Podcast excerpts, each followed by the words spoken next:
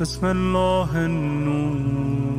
در زندگی فاطمه زهرا باید دقیق شد با نگاهی نو اون زندگی رو شناخت فهمید و به معنای واقعی کلمه اون رو الگو قرار داد.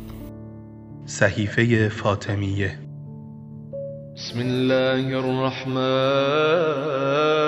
الرحیم.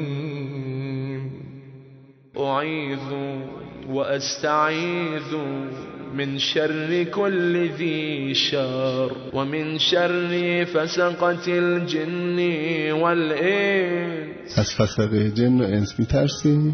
نه نمیترسم چرا بترسم؟ ما توکل داری تو بترسی. اینجا اشتباه داری گفت. بگی اینجا باید اخاف و احسر داشته باشی. مثل یه آدمی مونی که جواب را خونده حفظ کرده سر امتحان که میره جا به جا می‌نویسه. این توکل مال اینجا نیم تو اتفاقا باید بگی خیلی میترسم. بعد میگم خب خیلی میترسی از چیش میترسی؟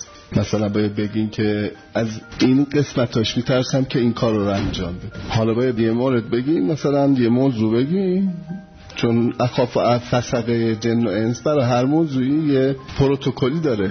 تمرینی کاری نداره. هر موضوعی کار می‌کنیم پروتکل های غربیشو بگیریم فسقه جن و انسشو گرفت آلینیه که می‌خواد هی منو سیطر ایجاد کنه. ده ها پروتکل دارن برای آموزش پردارش یکی از یکی دیگه فسقه تره. حالا دیگه وقتی پناه بردیم باید یه کاری بکنیم. دیگه اینا نباشه دیگه. باید یه نظاماتی درست کنیم که اینا نباشه. حالا فسقه عرب و عجم فسقه ابلیس.